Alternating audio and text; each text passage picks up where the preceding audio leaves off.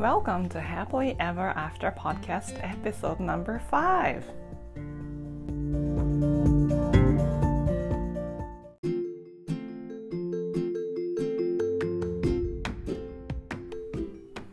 こんにちは。大人の女性がもやもやした現状から抜け出すお手伝いをしているファイナンシャルライフコーチゆりです。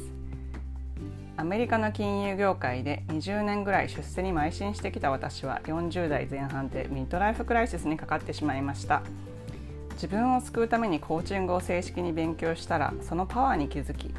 同じようにもがいているけど抜け出せない状況にいる女性の手伝いをしたいと思いました。 NLP とマインドフルネスを使って健在意識と潜在意識の両方にアプローチし、自分のやりたいこと、行動、そしてその行動を支えるお金の関係を明らかにして前に進んでいくコーチングを提供しています。このポッドキャストでは、女性のお金、キャリア、家庭との両立、自己実現などについて、私がカリフォルニアで実際に見て経験してきたことなどを踏まえながらお届けします。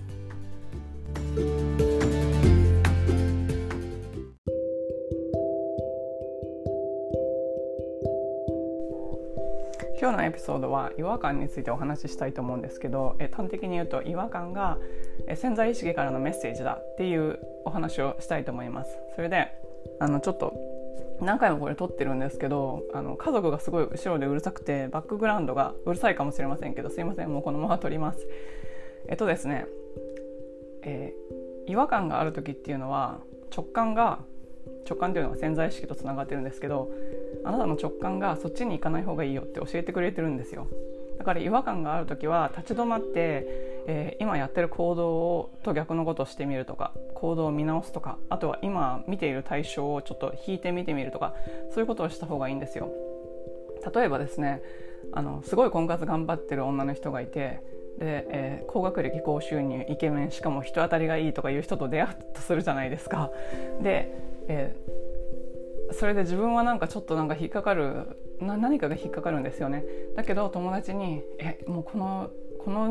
年になってこんないい物件は他にないから、もう行きなみたいな感じで羨ましがられるわけですよ。でそうすると自分の中のエゴがこの人と盛大な結婚式とかをしたら人が羨んでくれるかもしれないとか、この人と結婚したらすごいいい生活ができるかもしれないじゃないみたいな、ステータスがあるじゃないみたいなことを言い出すわけですよ。それで親からは、あんたこのまま結婚しなくてどうするの、もうこの人にしなさい、もうこの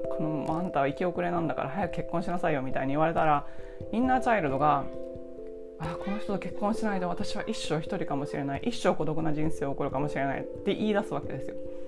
それでもう一人、またインナークリティックっていうのもいて、自分の中で、あんたこの年まで独身で遊び暮らしてどうすんのよみたいなことを言うわけですよ。そしたらもうそろそろ身を固めないといけないとか思うわけですよ。だけれども自分の中ですっごい違和感があって、この人で本当にいいのかなとか思ってるうちにどんどん話が進んでいて結婚しちゃって、結局最終的にはその旦那がモラハラだ、夫だったっていうことに気づいたりとかするわけなんですよ。そこでその直感を聞いておかないと後からすごい嫌なことが起こるんですよ。でその直感につながって行動すればするほど、直感につながって対象を見れば見るほど自分のいい方向に行くんだけれども、それと真逆のことをしている時に起こる違和感っていうものを無視したら、すごい嫌なことが後からどんどん起こってくるんですね。でこのお話をしようと思ったわけがあって、それは自分の中ですごい違和感に気がついてたんだけれども、何なのかよく分かんないけど、とりあえず行動してて、で最近その違和感の正体にやっと気がついてブレイクスルーがあったからなんですね。で私の話をすると、私が20年ぐらい前に日本からアメリカに来たんですけど、その時アメリカに来ようと思った理由が、すごく大きな理由が一つあって、それは人に命令されるのが嫌だったんですよ。もうちっちゃい時から親とか先生とかにもうすごいこうちっちゃいケージの中に閉じ込められた感じで、こうしなさい、ああしなさいって言われて、で大学生とかになってバイトに行くと偉そうにしてるパートのおばちゃんとかからこうしろああしろとか言われてとにかく人から命令されるのが本当に嫌だったんです。それで女はこうしなきゃいけないとか、もう彼氏とかもそうだったんですけど、なんかこういう服を着てこういう表情をしてこういう可愛い感じじゃないといけないみたいな、こう押し付けられるわけ。それがすっごい嫌でアメリカ来たんですよ。でもなんかアメリカに来たら、まあ留学生始めして、それからビザ取るために会社員になるじゃないですか。で会社員でまあ出世したかったんで、すごい頑張って上に登っていくんですけど、そしたら上に登っていったらまたなんかそこですっごい嫌な上司とかが上から押し付けてくるわけですよ。ものすごいなんか命令されるわけですよ。でそれもしょうがない上司だからやってるんですけど、なんかそれが嫌で今度また別のところに転職すると、またそこでなんか本当に違う人なんだけど同じような感じの人が現れて、でなんか逃げても逃げても同じことが起こるんですよ。でそれでですね、私はその状況が悪いと思ってたわけですね。だから日本にいるから悪いとか、日本にいる、まあ、女だから地方のにいる女だから悪いとか、まあこの会社にいてこういう上司がいるから悪いとか思ってたんですけど、最近、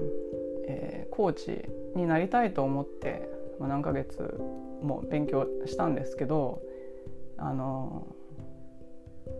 まあ、そのずっと勉強してる間に自分で起業しようと思って、っていうのはやっぱり自分で価値を生み出したいと思ったんですね。でこう自分の中にあるものでなんか他の人を助けていきたいって思ったんですよ。なんか自分がすごいこうもういろんな嫌な経験とか嫌な思いをしたから、なんかそれで他の同じようになんかここから出たいと思っている、刑事から出たいって思っているような人たちの役に立てるんじゃないかと思ったんですよ。それがなんか自分がこう生み出していける価値じゃないかと思ったんですね。で起業しようと思って、で起業を考え始めた時にもうやり方が分かんないわけですよ。まず何をしたらいいか分かんないんですよ。それでなんか世の中を見渡してみると、こういろんなコースとかいろんな講座とかいろんなコンサルティングとかいろんな添削とかやってる人がもう数限りなくいるわけですよ。もうアメリカにも日本にもいっぱいいるんです。で私もうすっごいいろんな人見たんですけど、でまあそれで、素晴らしいコーチに出会って、自分のやりたいのはこれだってすごい分かったんですね。それはすごい良かったんですね。そのいろんな人を見たからこそなんか素晴らしいコーチに出会ったんですけど、でもその後でこれがやりたいと思ってたんですけど、だけれども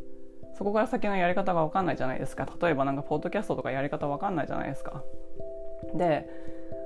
そしたらまたその細かくこうやればいいよっていう教えで、例えばポッドキャストを教えてる人とかインスタグラムを教えてる人とかFacebook アッズを教えてる人とかアメブロを教えてる人とか、まあ、いっぱいいるわけですよ、世の中には。それでなんかそういう人たちを見てて、なんか教えてくれって思ったわけですよ。で私会社員でお金いっぱい持ってるんで、教えてください、お金いくらでも払いますとかいうモードになってきたわけですよ。でもなんか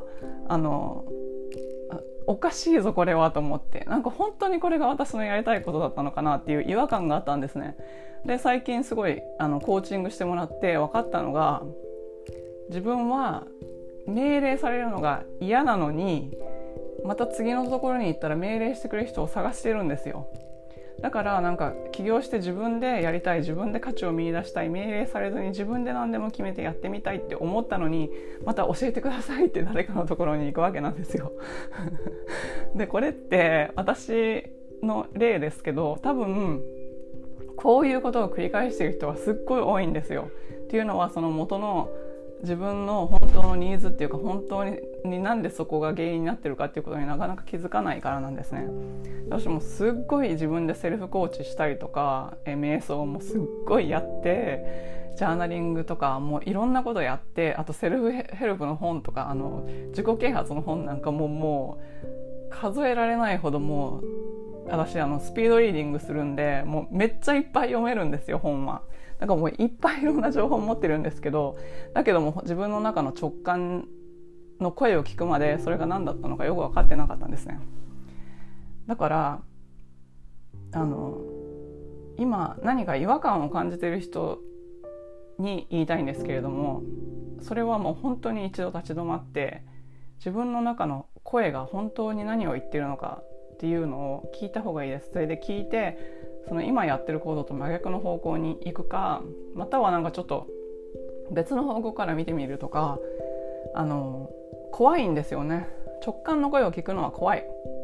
なぜかというと、世間に言われてることと反対の方向かもしれないから、自分だけが頼りなんですよ。だから怖いんです。だけども本当に幸せになるのは、本当に自分の価値と自分の人生の方向を合わせていくには、直感の声を聞く必要があると思いますというお話をしたくて今回収録しました。この、お話がもし参考になった方がいらっしゃれば、登録またはポッドキャストのダウンロード、YouTube のいいねなど、あとはスターレーティングなどをしていただけるとすごく励みになりますので、よろしくお願いします。では最後までお付き合いいただきどうもありがとうございました。